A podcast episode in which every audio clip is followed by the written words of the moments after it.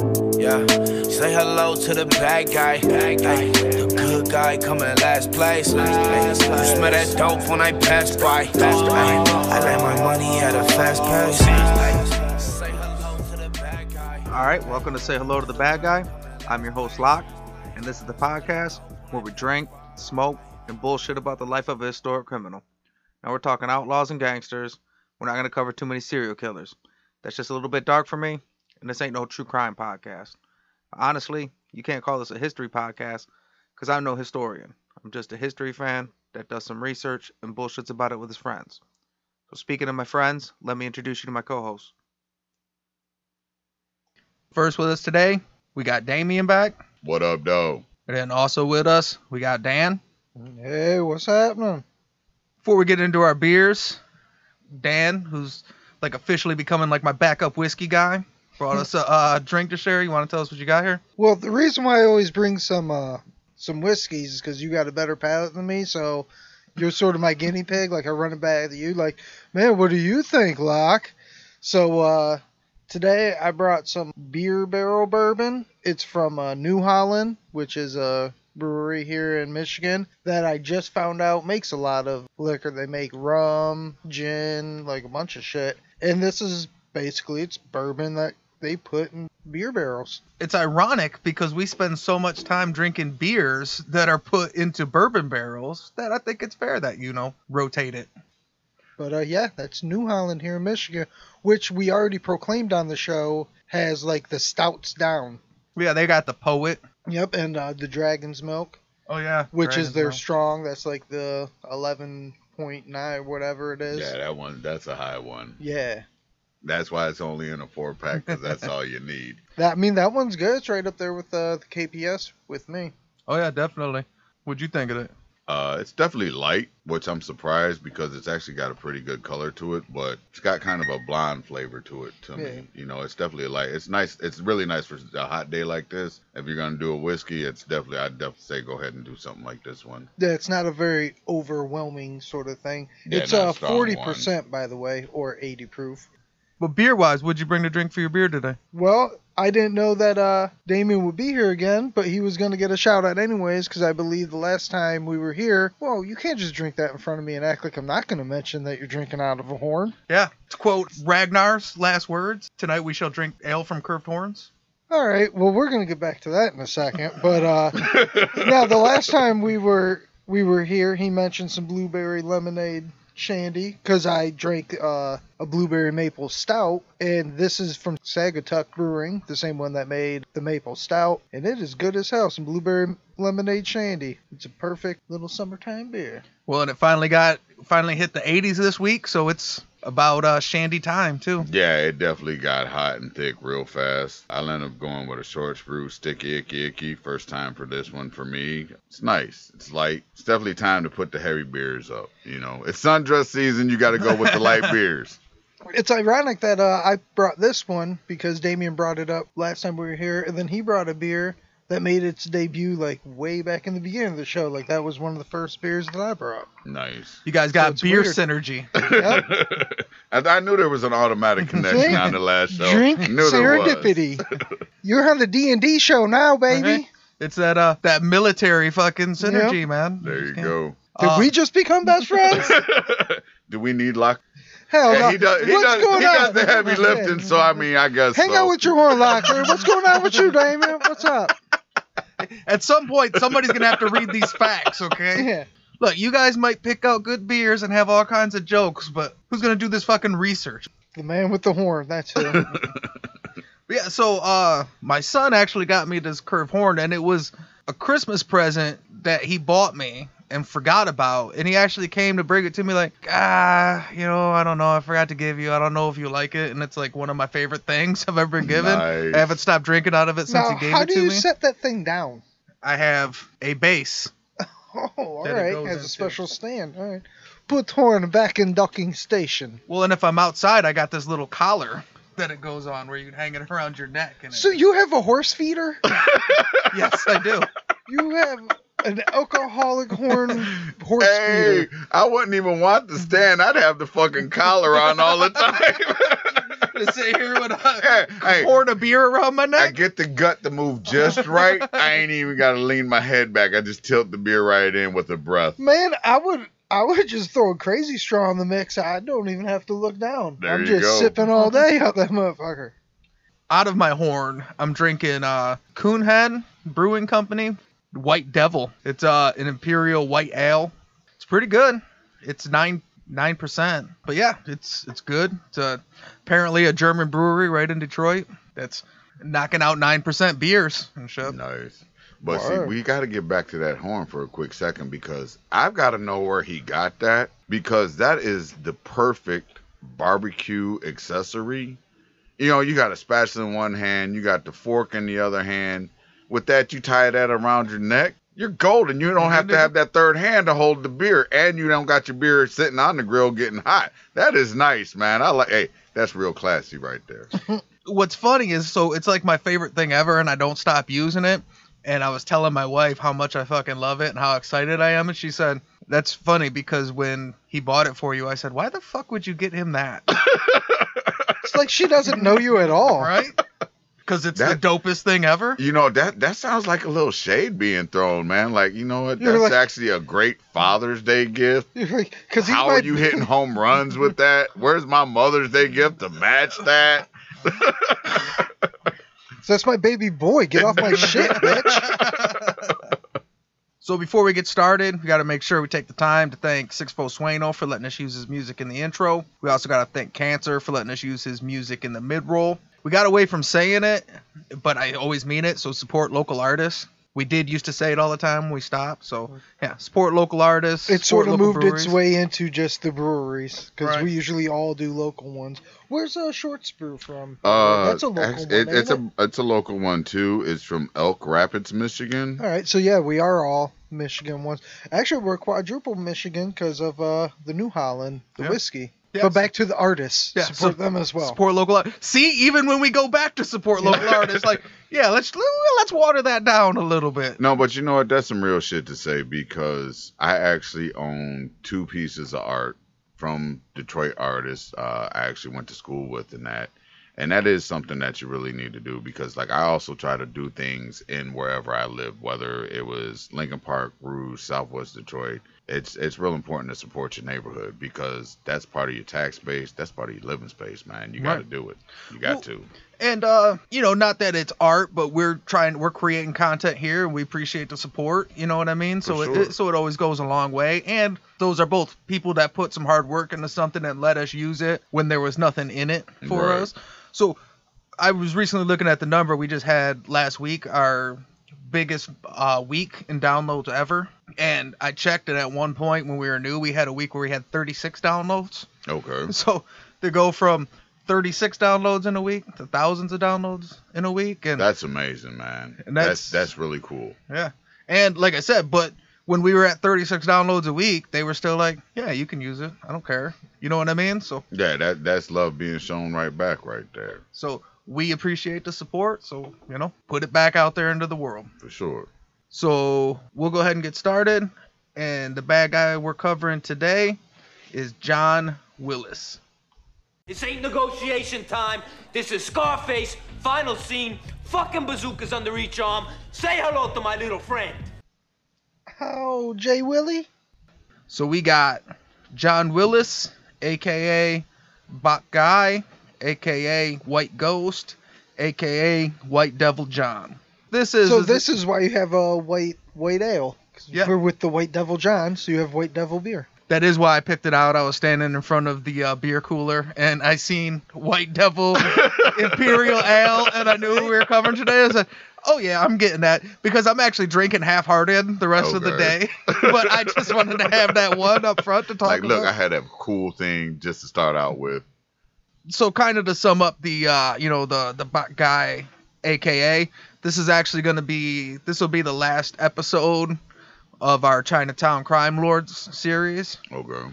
but you know when you look at the climate you know the current climate of the world today i figured what's a more fitting way to wrap up you know the chinatown crime lords and asian polynesian month Then with the With the- white guy. yeah with a little cultural appropriation you know what i mean That's the American way to do it. This is Tom Cruise in The Last Samurai. Matt Um, Damon in The Great Wall. Pick other white guy in Asian film. The only one to get away with it is Kurt Russell. You ain't taking him down. Shit, John Wayne. John Wayne Genghis Khan, man.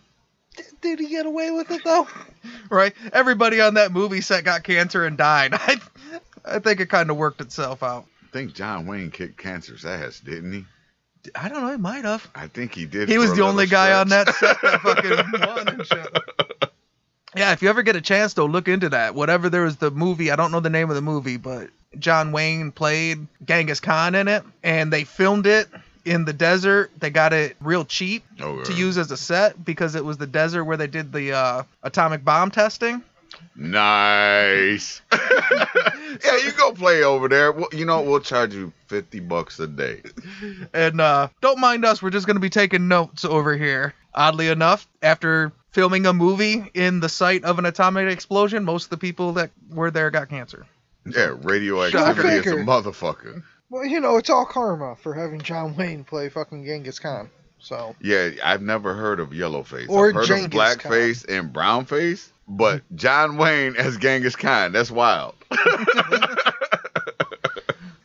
John Willis was born May 11, 1971, in Dorchester, Massachusetts, to an Irish Catholic family. reasonably Okay, so this is this is yeah, I was gonna say this is kind of recent then.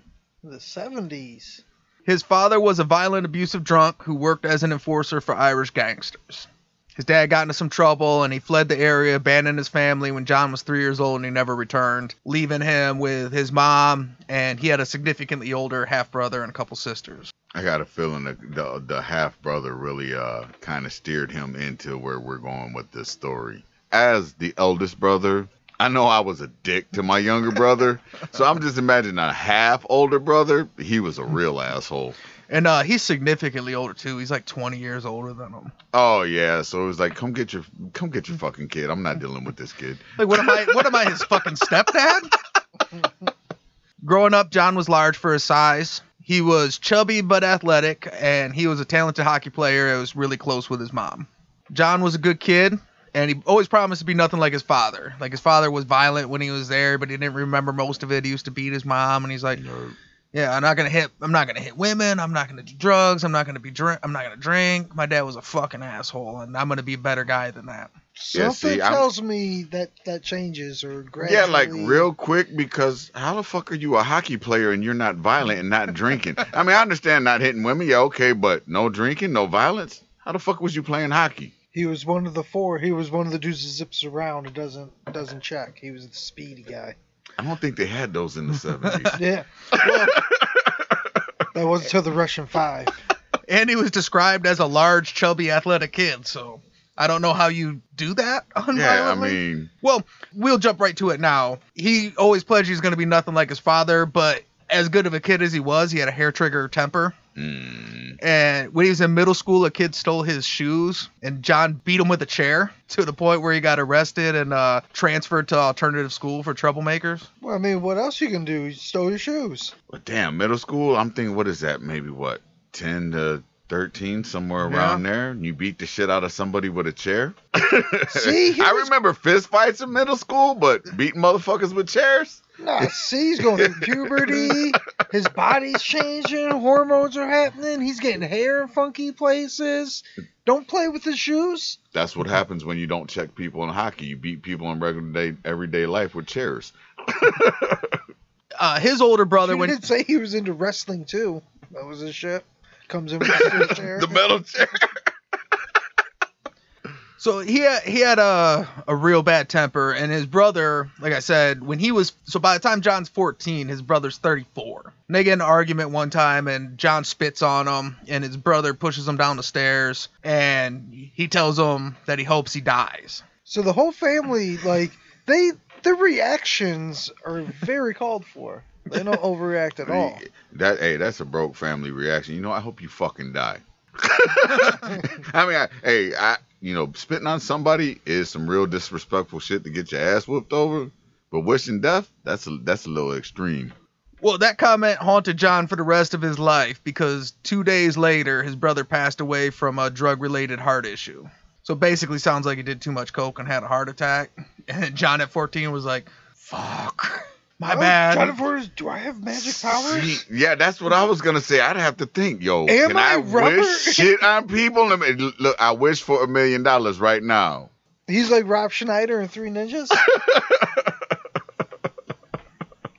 So when he was 14 year old, it was a rough year for him all the way around. First, his brother passed away, and then his mother ended up losing both of her feet to diabetes. Mm. And his brother was dead. He had two stepsisters, but they were drug addicts too. So he was the sole caregiver. So he started skipping school to try to take care of his Take mom care and help. mom, help out, and everything. and she was supporting the family by herself with a job working at a shoe store. You know, she was always a doting mom. He was mama's boy, so he became like a doting caregiver. He's skipping school. She doesn't have a job no more. And then not too long later, she ends up passing away from a heart blockage, leaving John to raise himself. Now, how old were the sisters? Did it say? No, but they were like in their they're adults, so Okay, they're like they're, in their they're up in twenties. their twenties or something. So uh, Yeah. he's like the baby of the family. then. Right. So she obviously had a couple kids from like a previous marriage Right. and then got with this guy and had John and now he's got these way older brothers and uh Dorchester, Lowell, I don't know how much you know about like Massachusetts, but that area uh there's a, a documentary called Lost Lives in Lowell, Okay. which is if you've ever seen the movie Fighter, it's with Christian Bale and Mark Wahlberg I think so. where he plays his older brother's the drug addict or Yeah. whatever. That was in Lowell, Massachusetts. Okay. Word. Um so that's got to be rough on the kid already, man. You're the- you're the baby of the family and having to take care of everything. You know, you got these three older siblings that just ain't shit. The one sit there, you wish death on him. He actually dies two days later. Your sisters are fucking drug addicts, and you're having to take care of your mom that has diabetes and lost her feet. Yeah, that's that's a lot of pressure on that pipe, man. on a 14 year old. Yeah, that's a Well, lot. dude, in all honesty, his mom dies the best. Like, get the fuck out of there now. You got nothing to lose. Yeah, that's that's fucking that that's his You ain't gotta escape, take man. care of your older fucking crackhead siblings. Fuck that.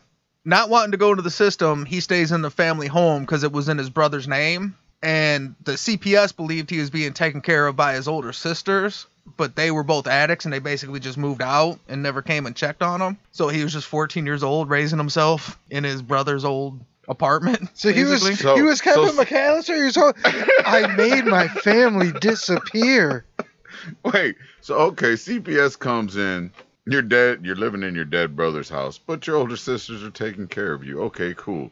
Not where are your older sisters? We need to speak with your older sisters. CPS was real loose in the 70s. They Well, just showed this up. was his- hey, he's got a house, so there's lights, there's water, there's some food in the cabinet. Yeah, he's good. He's in a school for bad kids. What, what could go wrong? It seems it seems to well, Well, I- I mean, this was the '70s. I mean, even parents like didn't give like. Have you seen Johnny today?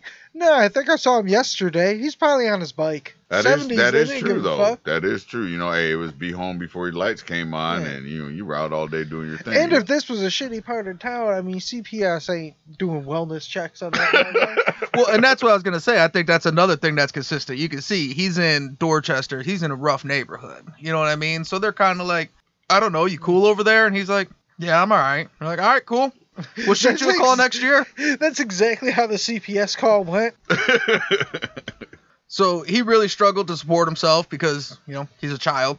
and, um, That happened. he was too proud for handouts, so he wouldn't take money from any people. He would hang out with his friends a lot and go over to their house to eat and stuff. So most of his eating was done by hanging out with his buddies and he'd go grub Okay. at their house and come home. But he wouldn't ask for money. So like in the winter, he would never have heat or anything. So like he used to have to set up blankets over at chairs that he could put by an oven to try and keep him warm, like through the winter, so that he wouldn't freeze. So, So he- carbon monoxide poisoning wasn't a thing in the 70s. oh, I'm sure it was. No, Motherfucker, hey, kids was tougher back in the day. no, I uh, he goes over other people's house. They're making forts for fun. He's like, no, I do this shit for survival.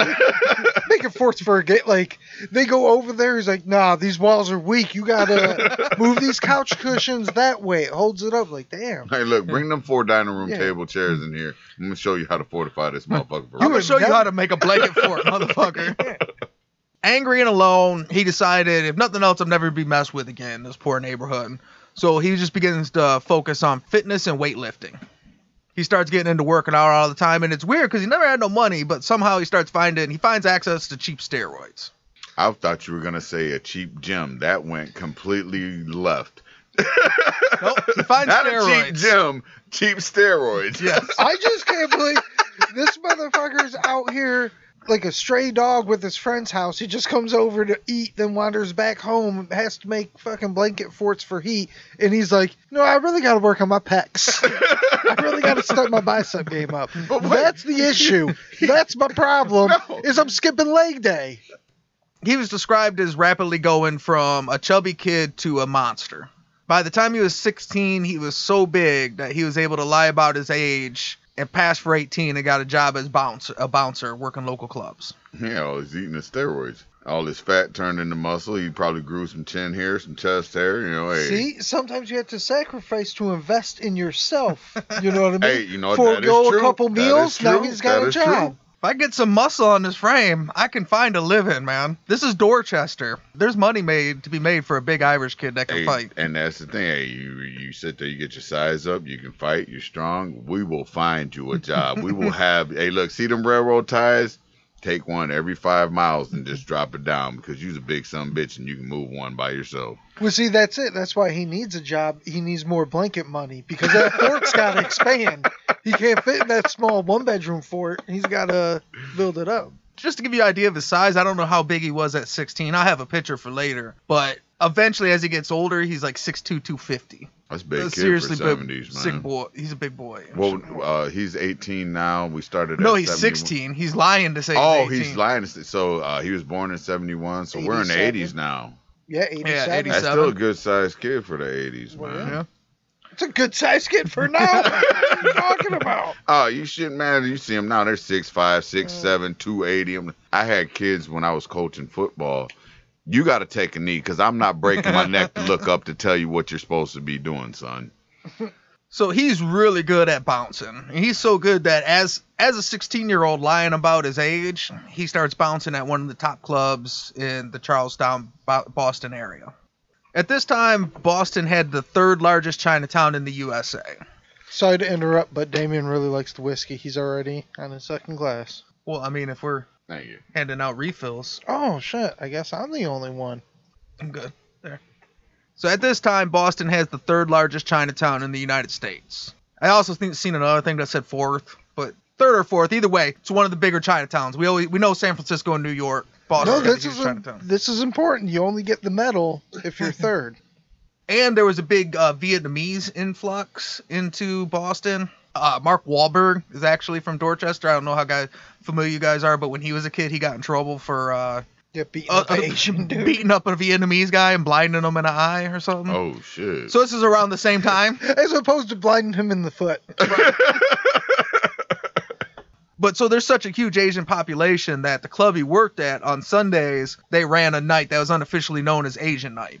But the club owners would tell John that all these well-dressed club goers, they're all gangsters. And he said, just steer clear of them. No matter what happens, you're the bouncer, work the door. But these guys are gangsters. Let them work this out on their own. like, look, they're getting some shit. Let them be in their shit. Just leave them alone. That's amongst them. Right. So it's the boys that are back in town rule. If they're gonna fight, you better let them. the boys are back in town. So one day he's working on uh, Asian night and he sees this big ass Korean dude and beat the shit out of a Chinese guy so bad that he decides to get involved. He actually described the guy as looking like a Chinese Rod Stewart. so that wasn't in my notes, but I felt like it's important to mention. Did he say the guy that beat the shit out of the other guy looked like an Asian Rod Stewart? It was the guy that got beat up looked like an Asian Rod Stewart. Yes. Okay, because I'm like, that's not a big guy. Yeah. so so he's at work bouncing and he sees a big ass Korean dude beating the shit out of a little Chinese Rod Stewart Okay, guy. okay. I just wanted to clarify because I'm like, Rod Stewart, that's not a big guy. So and you know he's he's a guy that doesn't like bullies anyways. You know he's Right. already got a problem with people fucking with little people. You know what I mean? Sure, he'd been fucked with since Yeah. he was a kid. And he was a huge Rod Stewart fan. So John steps in, he beats the shit out of the Korean guy. He helps his Chinese guy up. He takes him to the bathroom. He helps him rinse his eyes out. He's helping him to his car, and the guy gives him his card. And he says, "Look, you ever need anything, you just call me and let me know." You know? It says, he Rod, done he, Rod- he done saved the right motherfuckers. Well done. That's that's what just happened. His life just took a whole good luck change by saving the Asian Rod Stewart. So you look at that business card and it just says Rod Stewart impersonator. Come see me at Vegas. I'm the Asian Rod Stewart. We got a black Rod Stewart. We got a Puerto Rican Rod Stewart. It's a great show, dude. I'll get you VIP seats. Twenty seven Rod Stewarts of the world. So, you know, like we mentioned earlier, uh, John's a proud guy, so he doesn't like taking handouts. He continues to struggle. One day he's completely out of money. I actually read somewhere it said he had 76 cents. So he's down to his last 76 cents. That's a Damn, very that ain't even your last to two know. dollars. Yeah. hey, and that's how poor you know, you are. You know, and not not a handful of change. Like no, 76 cents, dude. This is what I got. Hey, what's that song? I got some change in my pocket and it's going jingling ling. He was not bullshitting. Dude, I can't even buy cheap steroids with this little. Okay? So he's got no money. He's freezing. He's starving. And he says, like, I need my sister's help. So I'm going to go. I got to go find my sister. Like, she can help me out. He goes to his sister's house. He knocks on the door. She refuses to answer. And she, she slides a letter under the door that says, go away. She's in there tweaking. Why, why are you going to the tweaker's house for help? You're fucked at that point. just go away.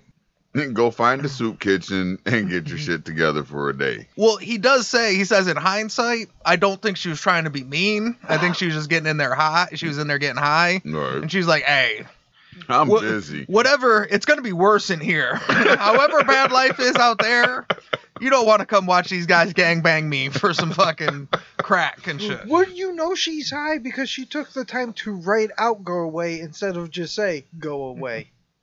So he's in the cold, and he doesn't even have enough money to take a cab back, and he's just fucked. So he uh he takes the change he's got left. He goes to a payphone and he calls the number from the card that the guy gave him. So in less than 20 minutes, two BMWs loaded with Chinese gangsters arrive, saying they're there to pick him up. They're like, "Are you John? We're looking for a big white guy. You got to be John, right?" Shit, even if I'm not John, I'm gonna be John. It's fucking cold. Two BMWs pull up. I'll be John, James, and Jangleheimer Smith if you need. Goddamn it. Now, now I'm thinking this is Chow from The Hangover. That's who he saved. He's like, "Well, I called my boy. Like, who are you guys?" They're like, "No, we're with him." He said, "You know, I'm going to take you to him. Just come on." And and John legitimately said, like, I didn't have nothing to lose at that point. I'm like, you know what? All right, we'll see where this goes. What else am I gonna do? That car got heat. I'm in. right. He jumps in the BMW. See, they did going back to the stray dog thing. They just like waved some food and like gently got him into the car. they, they wave some cheap steroids by the door. Like, come on. Come on. Put out their hand. Let them say, "Are you a good boy? Are You a good boy?" They didn't even have to wave anything. They opened the door and he just felt the heat and was like, "Fuck it." Uh, Hey, if I die, I'll die warm Right. and not cold.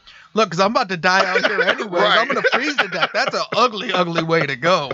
I imagine he put his arms in, and then they had to help and carry him in by the waist, like they do those old stray dogs when they get them in the car. That's they had to pick up. up. his hind legs.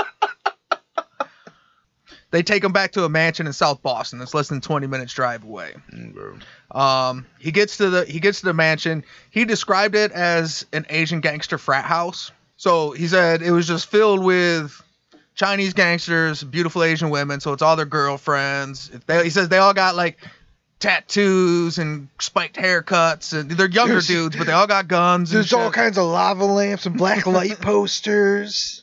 And uh, They have a keg in the corner and a beer pong table. and at first he's kind of like, dude, what the fuck is going on? they're like, come on, come see your boy. So the guy he ended up saving was the Americanized version of his name was John Joe.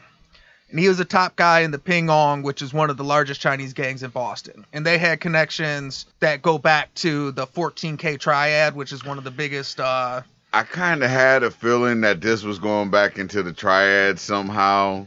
I really, really did. I'm like, I don't know where that connection's gonna come in, but I'm like, that, you know, they they showed up in 20 minutes, two black BMWs. He walks in, it's like fucking paradise compared to dealing what he's been dealing with. And yeah, something something there is gonna be definitely tied in with the triads.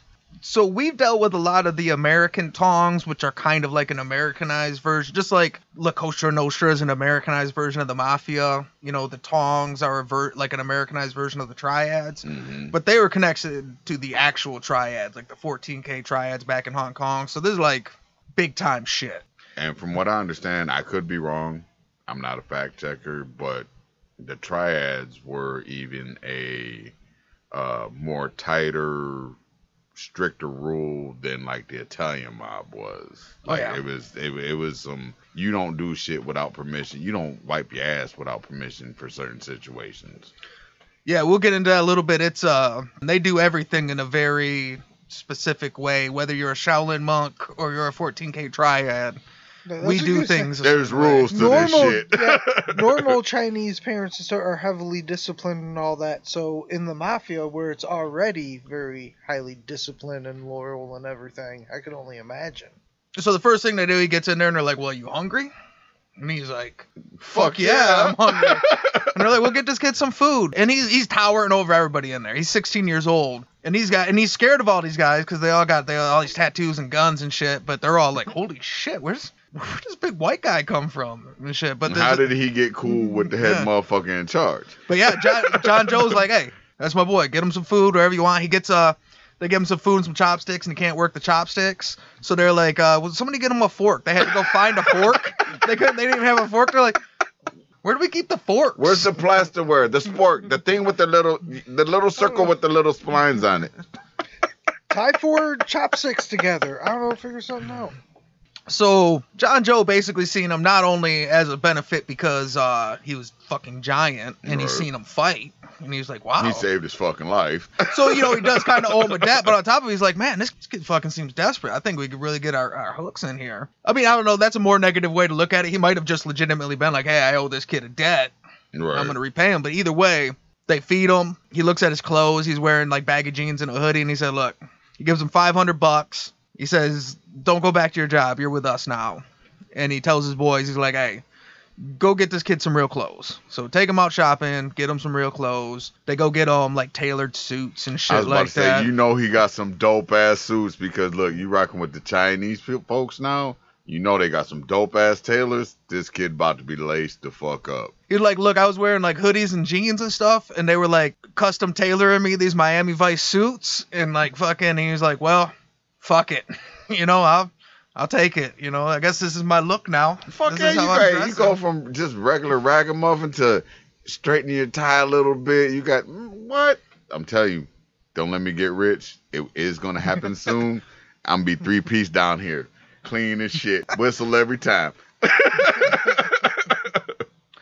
They get him a wardrobe and new clothes. He's got money in his pocket, and they all dig him. Like they all think he's a good kid. You know, they let him stay with them. He stays there in the house and shit. Uh, he gets to know all these guys, and they start to teach him the ways of the Asian underworld. And they just kind of start grooming him as this enforcer and bodyguard. And they realize this kid's pretty tough and he's pretty fear- fearless. You know what I mean? So he is Tom Cruise in Last Samurai. Yes, yeah.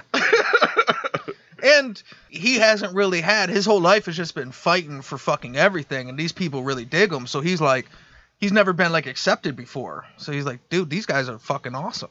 They're Yeah, the fucking he's- shit. I love these fucking He's guys. Hey, a you what? rescue dog. He's overly protective of the people that saved him. They feed him. But going back to what you said, you know, maybe they were just trying to get his hooks and all. I don't think so. I think, you know, him saving old boy's life, he was like, you know what? I owe this kid. Let's go ahead and educate him, train him, teach him, and give him a good life because he saved mine. I think the way that the story is being told right now, Mhm. I think that's actually what it is. yeah, I I mean, I could be wrong. I got to No. hear the rest of the story. no, I tend to agree. I tend to agree. Well, I mean, it's probably a little bit of, but I mean, it sounds like he's just a cool kid. So once he's around, they just want to take care of him. Like I keep on doing the stray dog like joke, but it's almost like, yeah, he's this little like orphan kid that comes around. Like you give him some food and he's cool. He's extra loyal. So yeah, he saved his life. That was his foot in the door. But I think they genuinely are just like, yeah, cool little kid. Well, and they also Well, like. cool big kid. Right, and they're like, "Wow, this motherfucker's giant. What the fuck?" And he's like, "Hey, what's up, man? What do you guys need? Need me to do anything?" Like, goddamn, I like this fucking kid. Yeah, like because this you got to big-ass think the kid wasn't showing any love for mo- you know pretty much all of his life, and now you got these guys saying, "Hey, here's some suits, here's some money, here's some food. Hey, you know what? Let me teach you this. Let me teach you that." You sit there and take a kid that's been through a stressful life and start showing them love. Psh, man, that kid'll do anything for you, you know, and you're gonna see that, and you're gonna appreciate that too. A little rescue child. That's it. So uh, he shows a ton of promise, and eventually, at some point, they're like, "Look, you're for real in this life. You got some potential. We said you were with us, but you're for real with us. So what we need you to do is you got to go over to New York. We're sending you to Manhattan. You're gonna stay in Chinatown there, and uh, you're gonna work with these guys there for a while." And they ended up sending him to Chinatown, where he stayed in a boarding house on Canal Street with basically a group of other up and coming prospective gangsters. Oh, so they sent him to Triad College? It's like big, Yeah. it's, it's Yeah, big. Chinatown. You know, I got a feeling like there's this big ass pot that he's got to pick up with his forearms to, you know, get the two tigers on either Got it. side. You know, like the kung fu, the old Yeah. kung fu. Yeah, Oh, yeah, yeah. You got picked it up. All right, now you're in. Now we're gonna teach you the rest of the ways. He's got to go train like the bride and Kill Bill.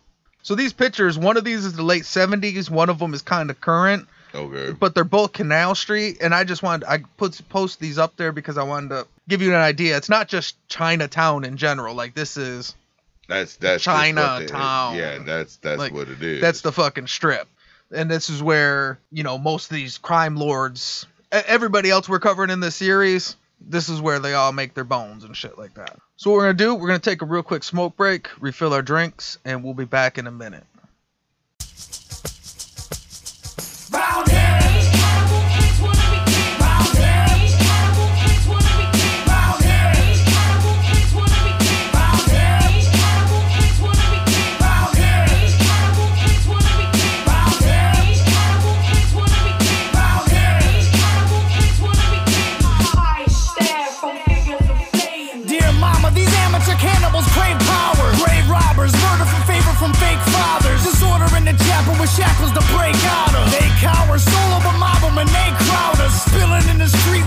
Like hot lava. Pop bottles, molotovs tossed and rocks follow. Ominous disciples like vipers, they strike quickly. Come at me like an army, I'm tearing you down with me. Spit like a baron, rulers of bread like Kaiser. Roll with the goal and get beaten like outsiders. These amateur animals swing in the wrong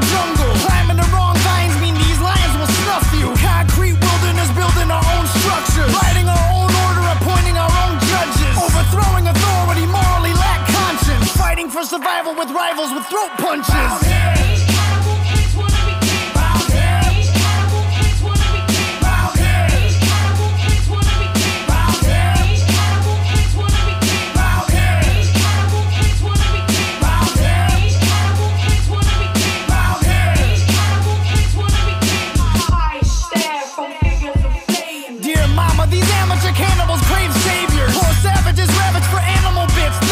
Monitor the area carrying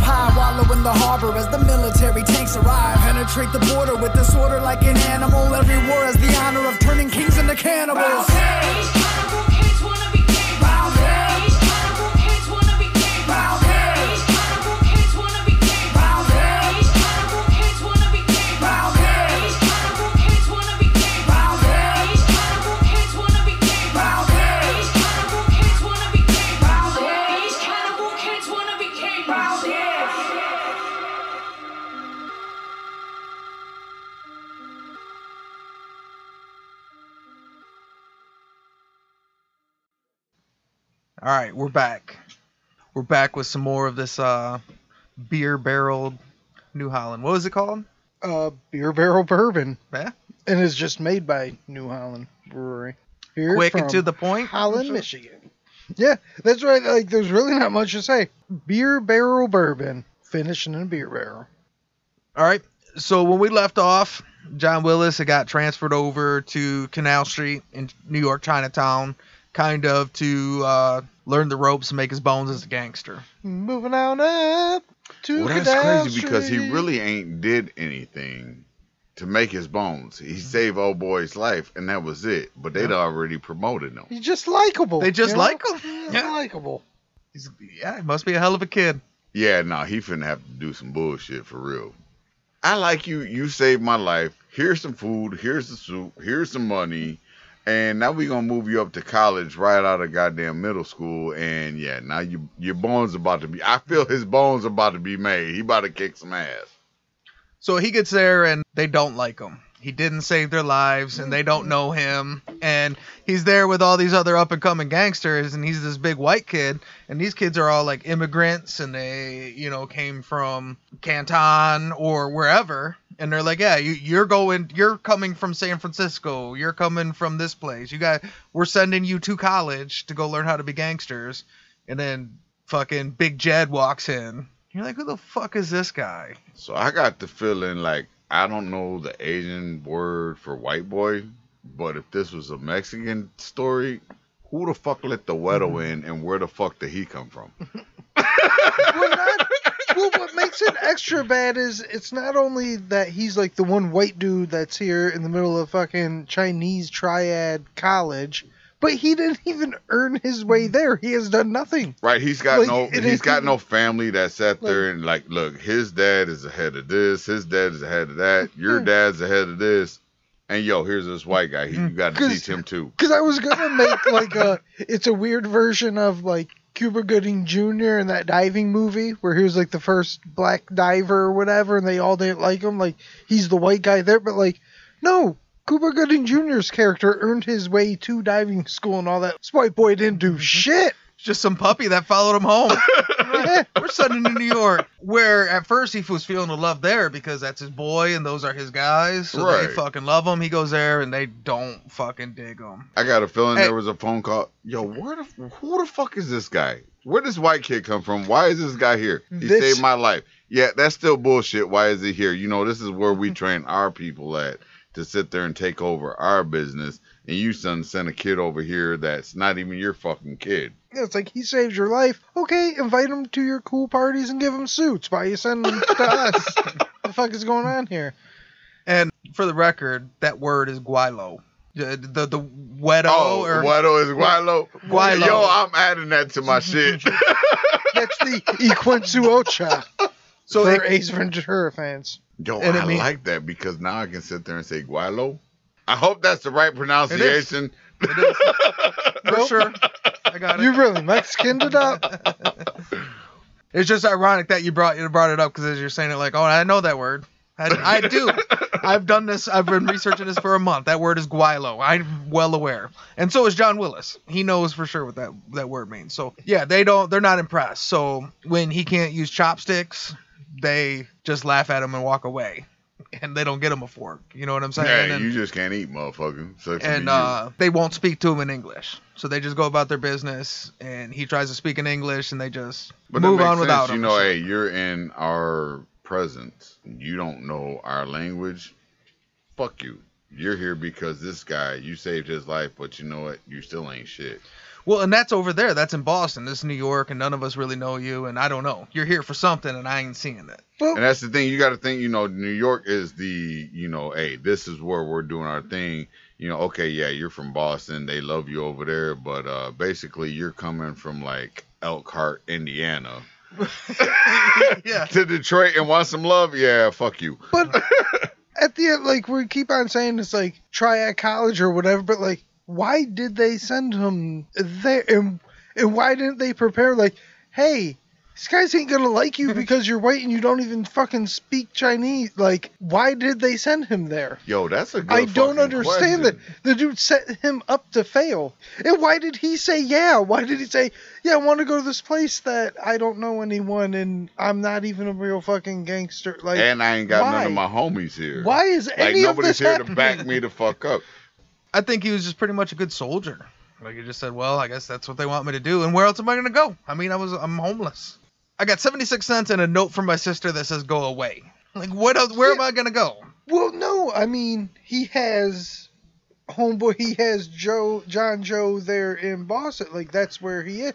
And what are they teaching him here that old John Joe can't teach them there with their own? That's what I'm saying. Why is why Huh? I don't understand. They I said he think- was gonna go there and learn how to be a gangster. I think what it is is why that can't they just okay, teach him that? I don't get it. John Joe could be like, okay, I could show you everything and give you all this money, or I can sit there and send you over here to where you go through this training and you can make all this money on your own.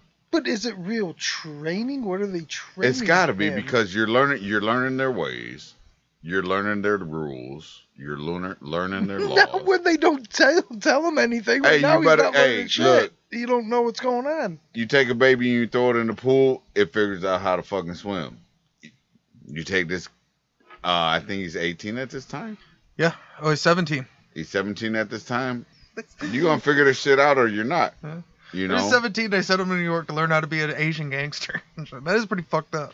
But I think it's also some type of respectful shit because he could have just been like, okay, we're just gonna keep him here. You're just gonna be a foot soldier. You're just gonna be my bodyguard. You're just gonna be this low level motherfucker. You know, kind of like with the Italian mob, where you're not Italian, you can't be made. hmm But with this guy, he's like, you know what? I'm gonna send you over here. Like, I don't know if there's a made thing with these guys. I don't know if you know you got to be an Asian person to be made. But look, I'm gonna send you to college. You better sink or fucking swim. We'll figure it out later. I think there's something to that. I don't know for sure, and I don't have the answer. I mean, we'll kind of cover it. Eh, you know, you could kind of take what you want out of it. But I, my kind of opinion is some of what you said, and some of we talked about earlier the discipline and stuff with these organizations and how far they go. Like, you know, he's with the organization goes that goes back to the 14K triads right. overseas and stuff, they're not accepting of just a whole bunch of people. So just an organization that's bringing in people from out of town to bring them up anyways. If you got some white dude that all of a sudden you're working with, for one, we're going to find that out quick, you know, because we keep an eye on our business. And if you're saying you trust them, got. maybe we got to take a look. Yeah. You know what I mean? Maybe okay, we'll take your your recommendation or whatever your reference. We appreciate that, but let's see what he's like. He didn't save me at a bar, so I don't have this bias to it. Let me see if he's really as cool I as you that. think. You know what I mean? Like, yeah, you ha- he's the guy that saved you when you was Like little. he's down for the cause for you, but we got to make sure that he's down for the cause for all of us. I mean, a cop could do that, right? Swoop in to help you one day, and now he's your best buddy. We want to take a closer look. So Makes sense. ultimately when he got over there the the big breaking point was kind of they would he would have to go out to the clubs because they'd all go do everything together. You know what i mean? You're with this gang you're with the other gangsters you're with these higher ups and they would go to clubs and all these other guys would be hitting on all these girls and stuff and then they would laugh at him and look at him and they talk to him and he couldn't speak you know what i mean? He'd only speak english and he could never get no girls and he was just there to get laughed at all the time. So then he started getting frustrated and they were always watching like chinese gangster movies so he started watching these movies they would watch all the time and started taking like notes and he, when they were out walking around and shit like he would take notes on symbols in chinatown and listen to people talking and shit and he's just basically So he's trying to pick up the language. yeah so he He's ends up developing his own Rosetta Stone. so he, he ends up teaching himself how to speak Cantonese with like three different dialects just based off listening to shit and watching shit and taking notes and he'd just stay up late like going over his fucking like flashcards basically that he would teach himself and he fucking he teaches himself how to speak Cantonese and he basically at some point just throws himself into the Asian culture. He's like this fucking sucks. I got to learn how to speak Cantonese. And he's 17 going to these clubs with these big time gangsters with these hot girls, and he's the only one that can't get them. I mean, that's incentive enough. You've been a horny 17 year old boy. You know that if anything will teach you how to speak Cantonese, it's fucking that. So yeah, he just throws himself into it. So he teaches himself how to use chopsticks. He would learn. He'd listen to Chinese songs on his Walkman because they'd go karaoke. At one point, he fucking listened to his Walkman and memorized like word for word a Chinese song that he wanted to fucking karaoke. But like some of the shit, like he he had to learn how to uh, pour tea correctly. Like I guess you pour it and then you put the spout away from like the elders or the top guys and shit. Oh, He- so you gotta say, hey, you gotta pour over the right shoulder and then Yeah. turn the teapot to the left. So when he went there, he was kind of like, "Hey, I'm big and I'm tough," and they kind of like that and shit. And then you got there and they're like, "Yeah, you act like an asshole. We don't you like don't that." know how to pour tea. You Yeah. don't He know had to how to serve noodles. You had to find out the difference between the salad chopsticks and the entree chopsticks. You don't slurp noodles to show respect. You're fucking it up all over. He learned like uh, he learned the ins and outs of the Buddhist religion, and he always said like, "Well, I'm Catholic, but I mean, if you're in this culture, it's important to know all the aspects of the culture." So he'd actually been to, like Buddhist temples and had been like uh, had blessings from like Buddhist preachers and shit like that. That's actually really cool. Yeah, and uh, eventually they just started like, you know what? He done Kinda- put his dudes. we kind of like this kid. He done took we think he's shit. pretty fucking good. And he uh he basically learned how to be Asian. So he learned how to speak Cantonese. He learned different dialects. He learned the songs. He learned the religion. He learned everything. See, in the movie of John Willis, that was would be the kick-ass montage. Well, come on. We, we would have had to do a shopping montage earlier, right? When they fucking Oh took. yeah, he would pop out of the dressing room with different suits on. At one point, it would be a rhinestone cowboy suit just Not for the laughs. rhinestone cowboy. Just for laughs. yep. And then the triad guy would put his head to his forehead and shake his head. Oh, head. serious? No. Oh, you American. and then it ends with a big thumbs up, and he's Yep. got like the Miami Vice fucking Yep. Don Johnson. He comes out in a tuxedo with the top hat and like the fucking coattails. So this is montage two. This is the learning to be Asian montage. It's ones of him up late at night underneath his blanket with his flashlight. So by He now, done built the fort. Yep. He built the fort, learned the Cantonese, then doing push ups, then him, oh man, and like slipping mm-hmm. with the chopsticks for a while. And then it goes back and it keeps on cutting back. And then by the end, he's just chopsticking it up, no problem. See, Picking up now Asian all I'm ladies at seeing the is club? Rocky in Russia using chopsticks to do push-ups. Yep. I'm getting a stronger. so eventually they're like, yeah, we fucking like him. These guys that he kind of came up with as a gangster, he still to this day calls them his Asian brothers. He got traditional Chinese tattoos, and he's like probably the only white guy with Asian tattoos that's not a douche. Like he actually knows what they Yeah, mean. he knows what his tribal art Yeah. is. Yeah. Well, he's They got don't like say salt, pepper, Yeah. ketchup. he's got a dragon on one arm, and then he's got like a fish on the other one. But it, like it all is like some fucking like you know how the Russian tattoos are like real specific and shit. I know. His actually doesn't say the wrong thing. So over time, he starts referring to them as Asian brothers. He gets uh, traditional Chinese tattoos. They began to refer to him as uh, Bac Guai, which is white ghost. Okay. That's what his homies would call him. The other people in the neighborhood would not. They would start to call him White Devil John. They kind of move him on to some more gangster shit. So in Chinatown, they gave him his first gun. They taught him how to shoot. Uh, they taught him the ins and outs of running gambling dens and massage parlors. And it consistently says massage parlors, but I feel like I know what it means when the ru- the triads run he massage like to go. Oh, run, He yeah. like to go get the money from the happy ending place. I mean, I got that. Rub and tug. but I feel like that's a job perk. You know what I mean? I look, I go pick up, I go pick up my boy's money. I get a rub out. Hey, you know, every fucking time, every place I go to to pick up the money, I'm getting a rub out. So hey, I got five rub outs a day. he seems to excel at it. He's he's a big boy. He's tough. He can fight. Uh, eventually, they move him into a crew that specializes in robbing gambling dens and check cashing places. Oh, so now he's going to rob other places that you know ain't part of their gang. Yeah. Okay. And uh, like first time he went and tried to rob one, he almost got shot in the head, and he's like, "All right, I gotta." I wasn't prepared for that. that shit's kind of scary and shit. What was weird is he started talking about. He was like, "Well, yeah, it's all kind of scary, but you learn how to get past it." And he started talking about like, you know, at some point when you're getting like chased down the street by a Chinese gang with machetes. Yeah, it's scary at the time, but you know, it happens so much at some point you just kind of get It's You're just so part sort of used to it. And I'm like, wait a minute, hold on. Wait, did you say you just get used to that? Because I don't think I could ever get used to Asian gangs chasing me down the street with machetes. Well, I mean, I'd that's be because you've alright never with had that. it happen.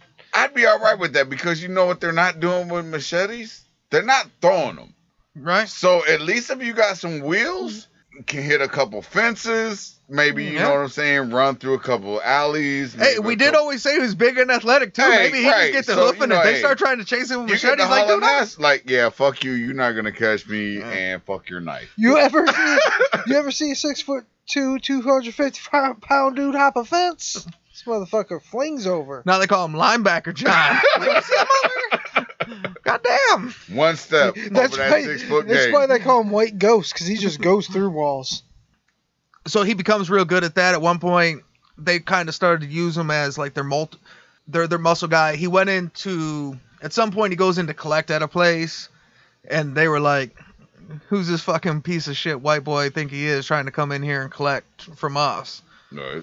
in Chinese, and he just answered them in Chinese, and they were like, "All right, here you go. Here's oh, the money. My so bad." He, hit that moment. They were like, "Oh, we didn't know you was that guy. Yo, Uh, get him the money." Yeah. Oh, White Devil John's here. You guys get the money. He's here.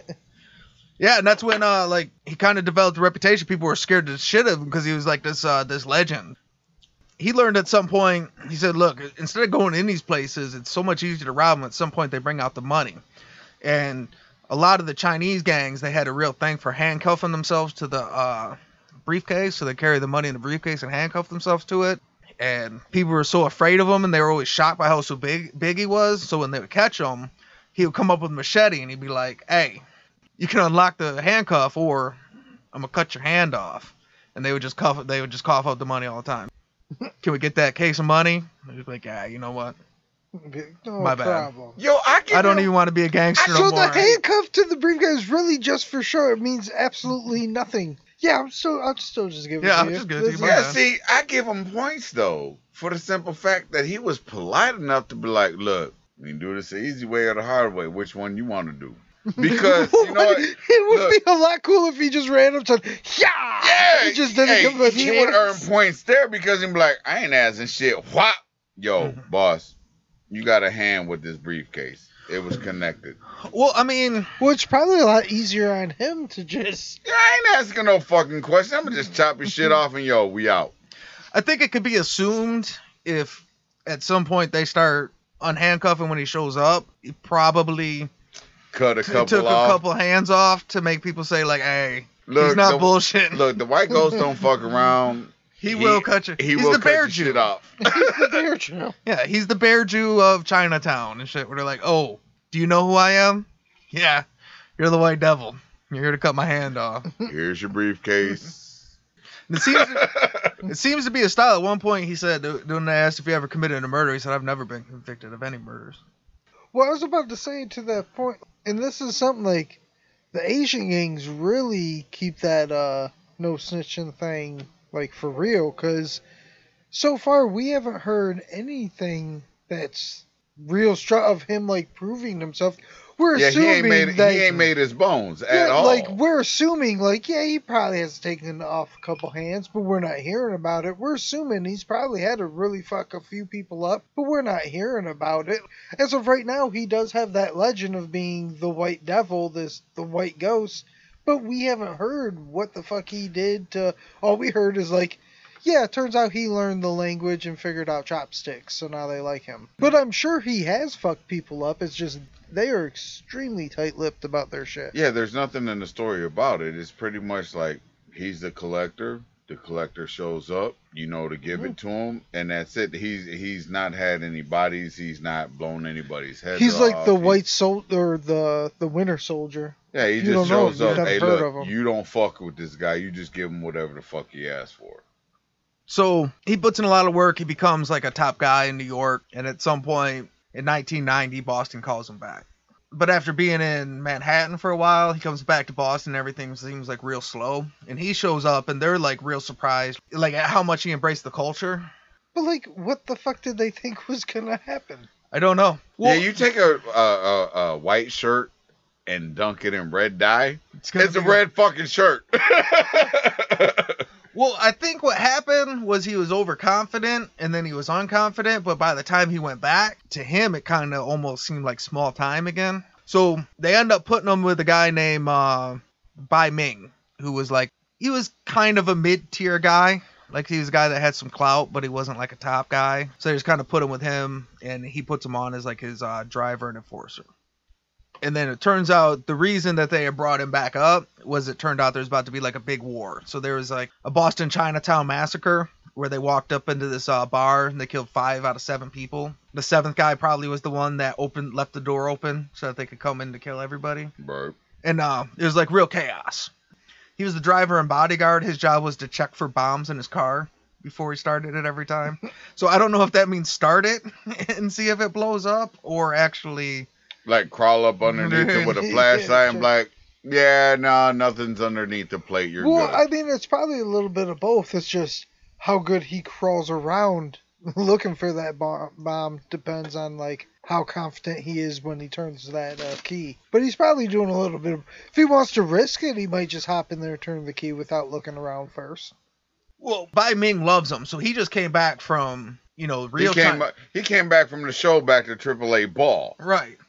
So he's like he's bringing Bai Ming his tea, and he puts the spout on the right side, and then he checks for bombs in his car, and he's like, "Dude, this guy's the fucking shit," you know.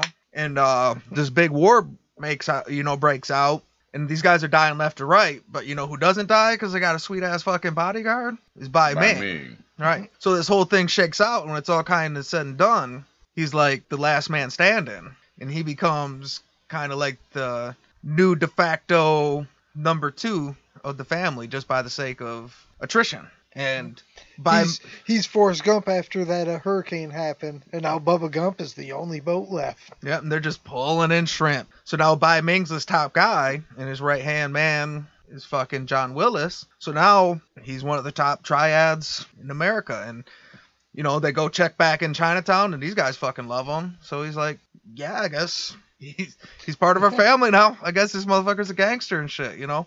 Yeah, And, he's, uh, he's the white dude invited to the cookout. his status with the gang soars. Uh, he does a couple short stints for extortion. In 2005, he was sentenced to five years or heroin trafficking. And when he's in prison, he meets a ton of connections. So he meets a bunch of guys. Yeah, he done saved a motherfucker's life. He done became the new motherfucker's head in charge, fucking lieutenant. So yeah, hey, take care of this kid. Yeah. Well, we said a hundred times if uh, think him going to Canal Street was college, like prison is criminal college. Especially in prison, if he's the white guy hanging out with the triads in prison, it's a pretty big deal because race crossing is not that popular. In the Yeah, that's not a friendly thing you do. So you know, if he went in there and got that, he was already seasoned up. Like, look, The this Aryan, guy's coming in. This is who you take care of. The Aryan, the Aryan brother was like, "The fuck's going on here?" How the fuck this kid come What? in here and he's got high status over here? Hey, how's the top recruit going over with the uh, Asian squad and shit? Where the fuck he learned to portee like that? Well, see, I think uh, normally prison is like college for the gangsters, but he already went to college, so now he's like going for his masters. You know what I'm saying? He's getting a doctorate. I like the doctorate. like, no, I'm a gangster's gangster. At one point, they asked him, like, you still get to speak, uh, you still get to speak Chinese, and he's like, yeah, there's other Asian guys in here. what do you mean? uh, You're not Asian, dude. There's not But other look, Asian I Other got guys. my Asians just like me. masters. I've got my doctorate. Uh, what they call it when the uh, professors can do whatever the fuck they Tenure? want. Yeah, Tenure. I've got, got tenure, tenure. around this bitch before I even got to jail. So uh, he does it. He does his five years. He gets out. Uh, Bai Ming tells him like, "Look, we're moving away from drugs." You know what I mean? So he says we're moving away from drugs, but he's also like, you know what? You don't got to be my driver and bodyguard. You can do your own thing, like kind of a promotion. Like, hey, we're So still. way I can get my own group together, or you know, So he, he kind of started running his own operations. He would work for Bai Ming, but he was uh instead of just driving for him, he kind of run his own little schemes and operations on the side. okay. a lot of extortion. He worked at a lot of clubs and stuff like that. After his release, he meets a 19 year old Vietnamese immigrant named An Nguyen, who had just had a daughter. And uh, one of the funniest stories was uh, that, that girl, when she first met him, and he was 13 years older than so she was 19 and he was 32, which is a little creepy. But uh, she said the first things I ever said to him, he started hitting on me. He's like, "Oh, what another white guy with an Asian fetish?" and I was just thinking, like, Yeah. kind of, yeah, but not like. I have a weirder Like Asian I got fetish. a whole background over here that you don't know about. That's an I've been- oversimplification. I've been training in this shit for 17 years now. Look, you're only 19. I'm almost more Asian than you. Isn't a fetish, it's full on appropriation. Don't be weird. so at one point she's kind of blowing him off and then uh she seen him at a club one time he was working with some bouncers he used to know and shit and he was just bullshitting and uh some shit started going on and he started speaking in chinese and she was like hey what do you why you speak chinese and shit and then like at some point she kind of was like wow he's like really into Asian culture and shit. So she starts to dig him. He falls madly in love uh, with her, and they start dating. He kind of they never got married, but he kind of adopted his daughter or her daughter as like his daughter. Like he just started taking care of him and shit. Man, it's really crazy. Him just learning Cantonese is really going a long way. Like, Yeah. if you're a white guy that can just speak some Cantonese, they will fucking love you. That's all you need. Most cultures do appreciate if you try to learn their language, though. Like people, Yeah, even if you're not good it at it, even if you're just trying, most people will accept that to some extent. and shit. Hit on an Asian chick? No, this is just a fetish. Speak some Cantonese? Oh, now I'll fuck you. She's not even Cantonese. She's Vietnamese too. yeah, it's not even the right language. Hey, there's some things you, there's some things you could read that say That is that. not how that shit works. Mm. Have you listened to the story? I'm listening to It is how it worked. No, but see, that's what you don't get about that culture. She was single and a mom. So she was lucky to catch up with him. And she didn't even know it. Then she found out that he actually sat there and knew her language. She was like, all right, you know what? Part of the gang. He knows the language. I've got a daughter. I'm a single mom. So basically, I'm a whore in everybody's eyes. So, you know what? Let me go ahead and roll with this guy because he's actually going to take care of my daughter. Am I wrong? No, I think okay. The second he saved that guy, you said, "Oh, he saved the right motherfucker this day." Well, she got hit on by the right motherfucker that day. There you, you know go. what? I don't know. You're a little old and you're white, but Oh, you're white. she said, "Oh, and I seen him speaking uh, Cantonese." No, you seen him telling the bouncers what to do and acting like a boss, and you're like, "Oh wait, this motherfucker is He got charge." he got some he got some motherfucking pull. So he he brings on a family and he decides he wants to start bringing in some money. And he had made some of his connections in prison. He had found these guys from Florida that had like a link to oxycodone. He reaches out to fucking uh you know his boys in Florida and he's like, "Hey, I live in Massachusetts where people do that shit." So he reaches out to some of his old buddies from Dorchester and he says, "Can you guys set up a distribution operation?" And Ming told him to stay out of the drug trade, but he was like, "Well, I've been doing this for a long time, and you said I could kind of set up a side business, so it's not your fault. You know, I'm just gonna do it on the side. You get some money. You don't got to worry about it. Plausible deniability is what his what he was thinking. All right. I know you have to say no drugs, but I got this good thing, and I'm just gonna do it. and I'm you some hearing money." Goodfellas is what I'm hearing. Yeah, I was about to say, he's Henry Hilling the fuck out of this. He's Henry Hilling. He's it. like, look, you can sell your drugs in prison. When we get out, you don't do that. That's all I'm hearing right there. Mm-hmm. So they set up a chain of like doctors that could sign it off and shit, and they get thousands of pills. They put them in vitamin, multivitamin bottles and shit, and they'd send them through plane. He had like all kinds of distribution. So like every shipment, he would send one by plane and one by truck, and hopefully they both make it, and then you have extra. But if not, nothing. At least one makes it. So he had like this whole fucking system set up. This Don't put all your pills in one basket. I was gonna say this always say. motherfucker pulled a Paul Revere. If Yep. it was two by if it was two by lantern, it, they were coming by sea. If it was two by torch, they were coming by land.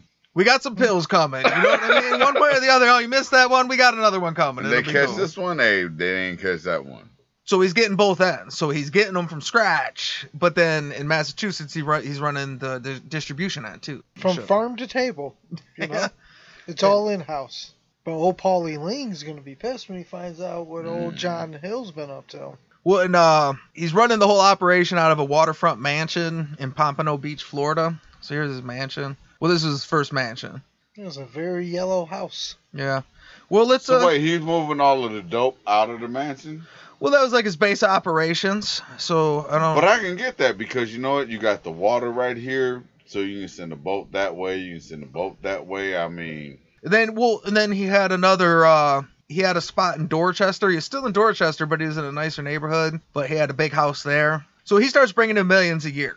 He just spends it. He spends on his wife and his daughter. He spent, you know, he just fucking good family man. anything you want and shit. And- But then he's like, he buy well, motorcycle, speedboats, a Porsche, a Hummer, a Bentley, a nightclub, and a second mansion on the ocean. A second. Like, well, I mean, I got a mansion on the ocean. I want He's got I a want a better nightclub. one That's an investment. I mean, you know, I don't hear no bad buys. that's my work mansion on the ocean. I want a I want a personal mansion on the ocean too.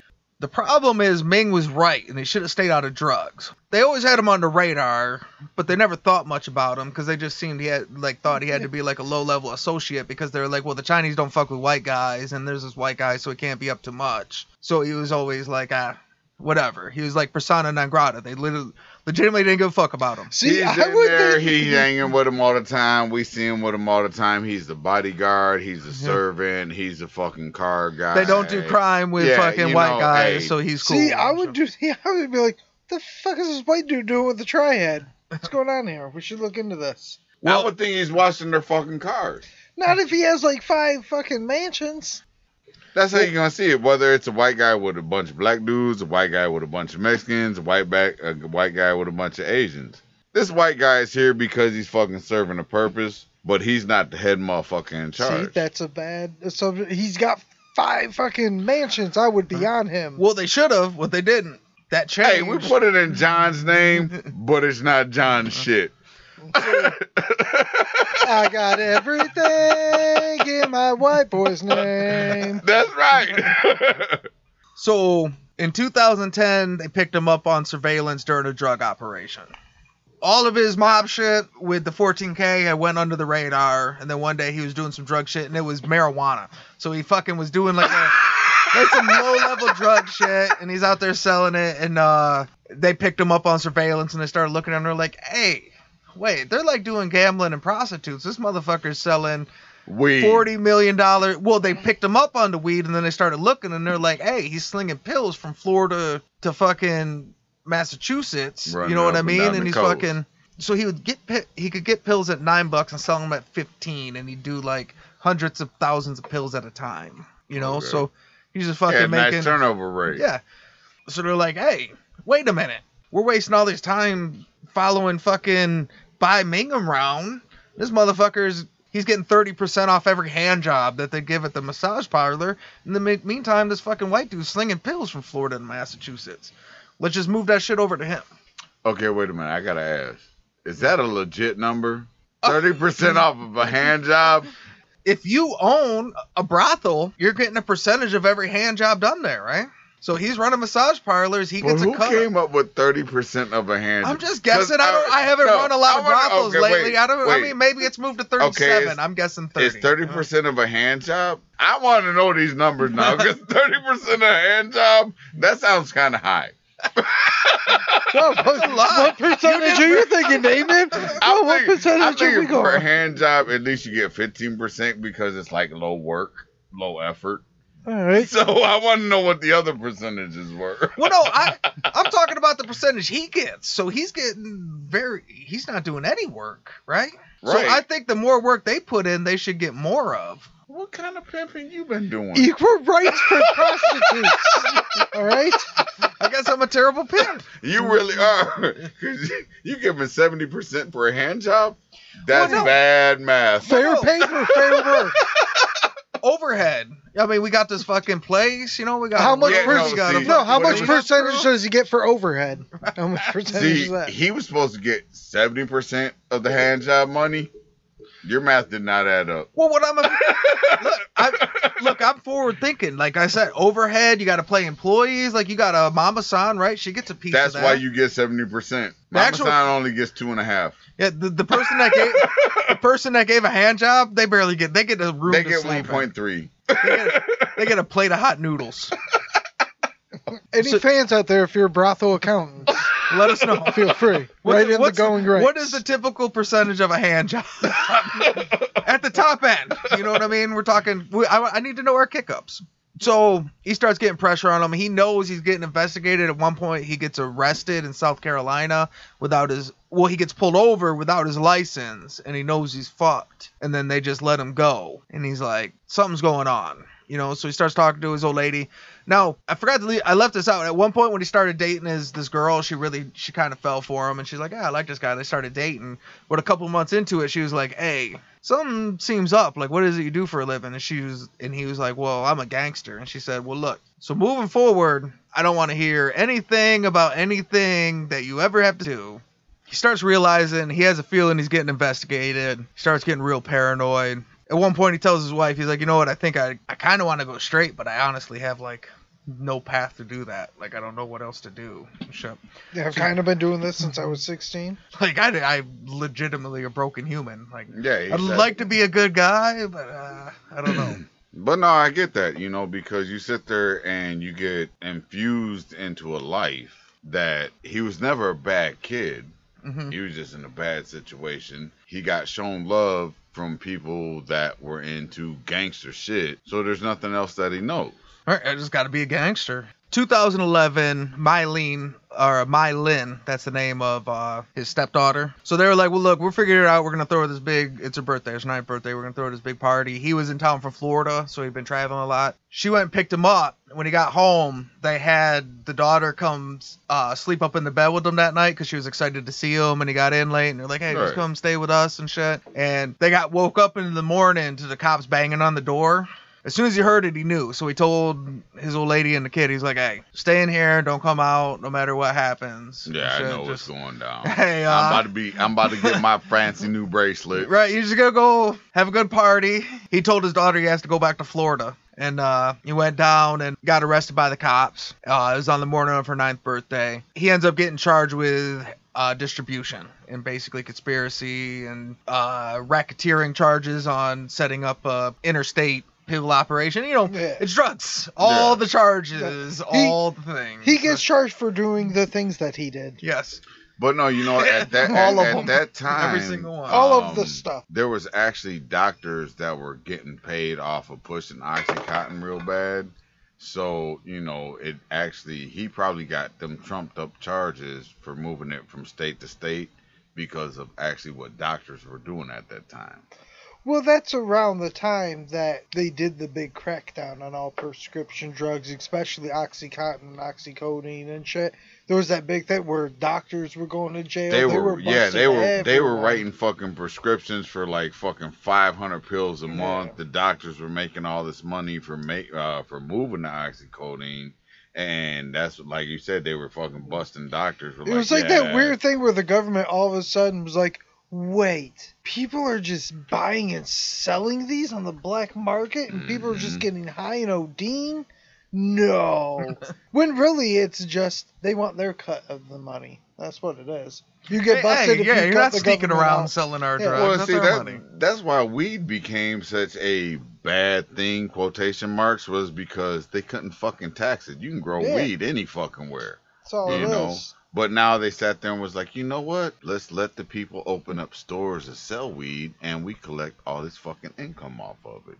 So that's Yeah. why weed ain't a bad thing no more. So uh, he fought it in trial, but in August of 2013, Willis was convicted of drug trafficking and money laundering and sentenced to 20 years in prison. Uh, Bai Ming actually stuck with him and helped him out, even though he told him not to sell drugs, and he sold drugs anyways. Like he still uh, helped him with his his defense fund and and shit. and then still made sure that all the Asian gangsters ba- backed him when he got convicted. He's like, all right, we told him not to do that, but He still ain't our said guy. shit about anything we sent him to do. So Yeah. you know what? Look out for the kid. Well, and uh, it does seem like John Willis was offered uh, leniency on his drug charges to snitch on the triad, and he's like, "I'll just do 20 fucking years in fucking prison." Well, let's Yeah. see. What's he at? What, Federal prison. 32, 33 at this time? Well, no, Yeah, there's 2011. Well, 2011. What is that? He's born in 71. 40. Yeah, 40 So exactly. 40. You know what? I'll You can take get out. my chance doing these 20 years. I'll be 60 and I don't have the triads trying to kill me in prison.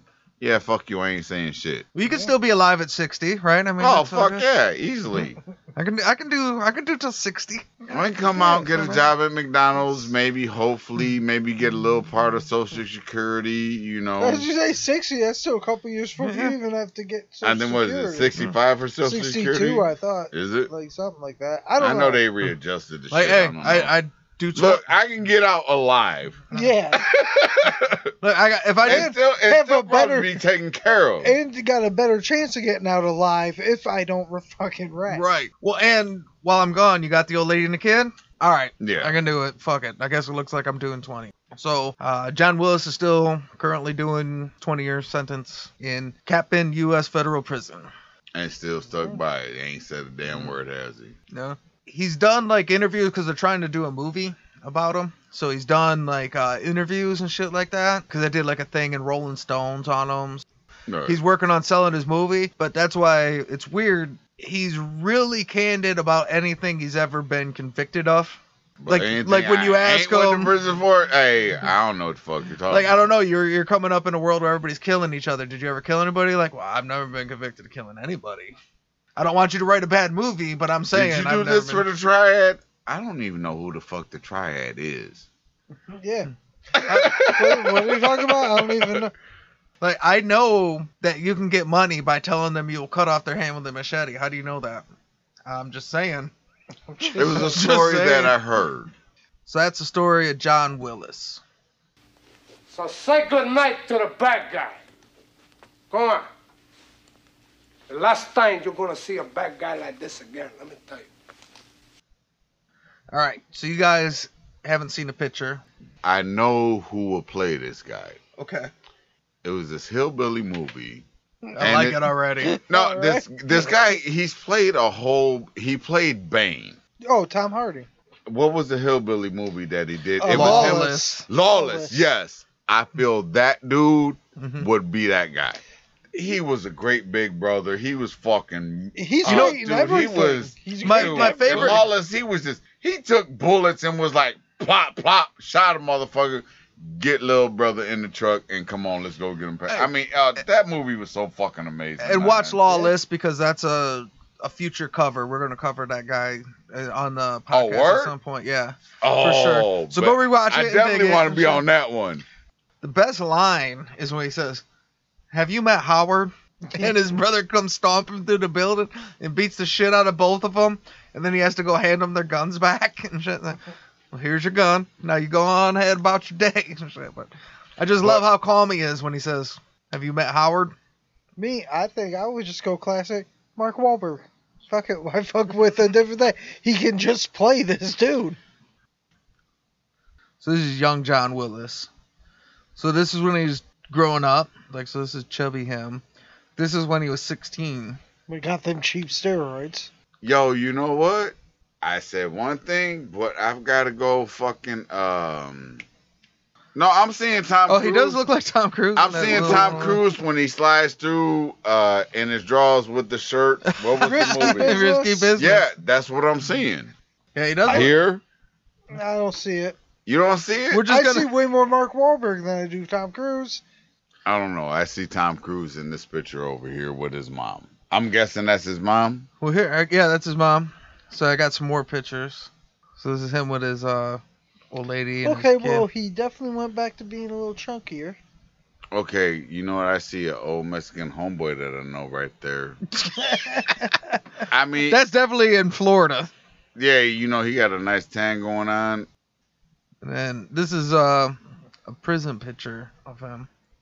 So I think now there's another big guy at the end there, but uh, I think the picture kind of shows why he probably was popular with him early on and shit. They're just like, oh yeah, you're way bigger than all these guys. Yeah, I mean, in this picture, like someone like Vincent D'Onofrio should play him, like just a bigger white dude. So now we gotta do the DEFCON scale. So standard DEFCON scale is five to Uh. one, five being the lowest, one being the highest. But the Bad Guy podcast, there's no good guys. So five would be Lee Murray, who's your drug dealing, bank robbing, kidnapper, and at one you got the Purple Gang, who's got multiple gang wars, multiple massacres, and they're killing people on the streets. So on a scale of Lee Murray to the Purple Gang, where would you rate John Willis? I mean, I honestly don't know because we mentioned it during the podcast that a lot of this shit we sort of just get the general trajectory of him, but we don't really hear too much about his specific stuff. I mean, Yep. on what we hear, I would just say a five because we're not hearing a whole lot of violence. We're not hearing him having a violent streak. In fact, we hear a lot of him not wanting to be violent, but at the same time, he was a legit enforcer and he was in the thick of it. So you know there was some shit that went down, but because I mean, as much as there is the whole keep your mouth shut omerta thing and the Italian mob, Mhm. these Asian mafia people, they put to that to shit. a whole nother level. So we don't get a whole lot of specifics about what he's done. Like I said, hearing on just what we've heard or whatever would only be like a five because he really just was a standard mafia guy and like ran businesses. But just because I know that he definitely had to have gotten to a few maf- or, uh, machete fights. He had to have gotten into some shit. I'm gonna say four, kind of by default. I would even say three, but I don't know. We haven't heard a whole lot, a whole lot about. I'm gonna just say four. That would be my my take. I got that. For me, I would go five because just like Dan said, there was nothing spoke on what he actually did. But the reason I'm gonna give him a four is because of the OG move that he pulled on his daughter's birthday and said, Hey, I gotta go back to Florida. You guys go ahead and, and take care of the party. And just like you said, there you know, there was nothing spoke of what he actually did. There was no violence, there was no murders, there was no I mean the Robins of sitting there, hey, you're gonna give up that briefcase Yeah. or you're gonna lose your fucking hand. So obviously he did something, but I give him a four out of just respect. But honestly, he's really a five, but I give him a four out of respect. Like one thing I agree with that because yeah, you might have took a couple hands, but it just shows that you're not that guy be, that you're willing to give him the choice. Like, look, I I gotta get paid. I got shit to do. He, so he- I'm gonna I'm taking this money. How do you want to do mm-hmm. this? Because we've covered guys that won't give you the option. They're just taking the fucking hand every time, right? So I think you got a guy that's willing to go the limit, and he's a guy that really never had much of a shot at a lot. So these opportunities mean a lot. And, He went from blanket forts to five mansions. right. So if you need me to chop this hand off, like, well, I really don't want to, but fuck. And information covering these guys, it's always a lot less information when you're covering people that are still alive. So you look at Lee Murray, you look at this guy, guys that are uh, still in prison, Joey Merlino, who is now back out and shit like that. Like, there's not as much information because no, if you talk about that now, it's snitching because they're still Well, see, alive or whatever. Versus like uh, Al Capone, that's a hundred years ago. You can go ahead and say, yeah, well, he shot this guy on this day. Who gives a fuck? It's all done and everybody's dead, so it doesn't fucking matter. You know? Well, see, that's the other part that you know you got to give him for for the respect part that he actually sat there and came from his family, joined another family, learned that family, learned that family's game, respected all of that family's rules, got told you can go do what you want to do, and just because he sat there and played their game, they took care of him. Mhm. So you know, I I see a four for him. I Hey. just do. And, and one other thing that he said that was kind of badass is this is so you know at some point you're probably gonna get out of prison. What are your plans? What do you do? And he was like, uh, he said, well, I don't want to be a criminal, but he said, uh, but how do you take a tiger out of the jungle? Like, so yeah, so we'll call that a unanimous DEFCON four. They're moving in. I say we go to DEFCON 4. All right, before we go, you guys got anything? Seeing that now I know this dude's still alive. If I said anything disrespectful, my bad, Holmes. I'm just playing around. You know, if you need something on his books, I drop five bucks on it. Uh, second thing, support your lo- local businesses, support your local people. Love being on the show again. Love being showed. Love to be on the show again. I uh I appreciate you having you on and shit. And the Jim Miller episode, it was uh it was a great episode and shit. Fucking. Well, you guys both like the Cowboys, You know, and that's the thing. I can sit there. Anything that you pull up for me to come on, I'm more than willing to be down to do it. But the Jim Miller was definitely dope. Word, We word. sounded amazing. you was alright. D and D, son. D and D. Back at you. Look, uh, my research, I stand by that shit like 76%. so it was all right. I'm not writing encyclopedias, I'm telling stories. You know what I'm saying? There you Like, go. One thing I will say, if uh, your women's listenership goes up, I need a profit. Like thirty percent. I was thinking more 45, but we'll go with 30. I ain't trying to break the bank. I'm just trying to get my little piece. Just trying to wet my beak. That's all. All right, well, this is Say Hello to the Bad Guy. Thanks for coming, and thanks for listening.